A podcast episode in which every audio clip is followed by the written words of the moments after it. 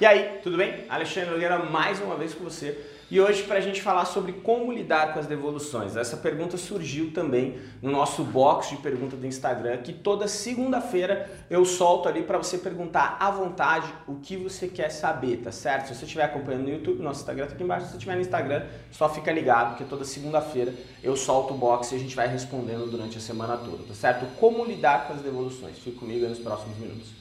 Bom, lidar com as devoluções não é nada legal, não é nada prazeroso, mas ela é um risco de negócio, ela é uma consequência do nosso negócio. Afinal, a gente vende online, existe a regra dos 7 dias do CDC, existe, no caso ainda do, do Mercado Livre, até 30 dias. E aqui eu não estou dizendo que você tem que aceitar todas as coisas erradas que podem acontecer nesse meio do caminho, tá certo? Sim, se você for fraudado, você deve questionar o marketplace e provar que você foi fraudado.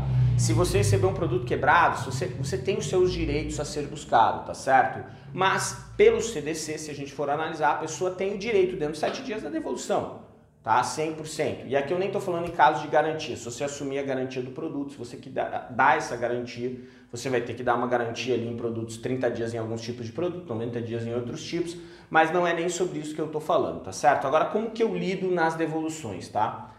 Como eu já sei que isso vai acontecer, hoje ele representa, não representa, mas nós separamos e reservamos 2,5% do nosso faturamento para lidar com trocas, devoluções e erros possíveis que, que acabam acontecendo no decorrer de muitas vendas, tá certo? Então, 2,5%. Por quê? Porque isso me faz debater menos da situação com o meu cliente. Isso me faz questionar menos o que está acontecendo e me faz resolver mais rapidamente, podendo focar e voltar a minha atenção porque realmente me dá dinheiro, tá? Não quer dizer, mais uma vez, que eu aceito todos os tipos. Então a gente tem a tratativa, tem o processo para poder fazer as verificações. Um dos grandes erros que acontecem é quando a pessoa reclama com você, você não dá a solução ou você não deixa claro que você vai ter a solução para o problema dessa pessoa.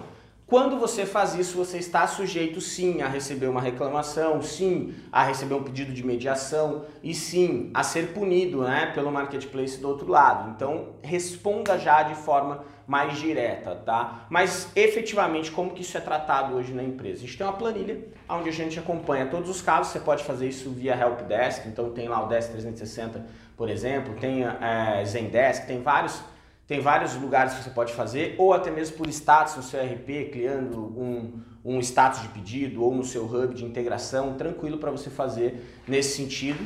Tá? Eu gosto de colocar na planilha que dá uma visão melhor, então todo produto que ele é comunicado, um pedido de troca ou cancelamento, ou identificado que o produto está voltando, tá certo? Ele vai para essa, ele vai para essa planilha. Nessa planilha contém informações do, do, do, canal de venda, da pessoa que comprou, o problema levantado, a solução, a última solução tratada, tá certo? E a, uma observação, certo? Se esse produto tem um código de devolução, o código de devolução também estará ali, porque quando esse pedido chegar de volta, ele é rapidamente encontrado na planilha e aí já se sabe o que tem que fazer. Se esse produto vai para descarte, se ele pode ser reintegrado, se ele não pode ser reintegrado, se ele tem que ser filmado antes de abrir, por exemplo, se é um produto que pode ser fraudado ou não, e você passa a ter controle de quais produtos que estão dando mais problema, pode, pode acontecer no caso de devolução, né, não de insucesso de entrega, mas pode acontecer, e você também consegue identificar aumentos e possíveis fraudes que aconteçam no seu negócio, porque você passa a ter tudo planilhado.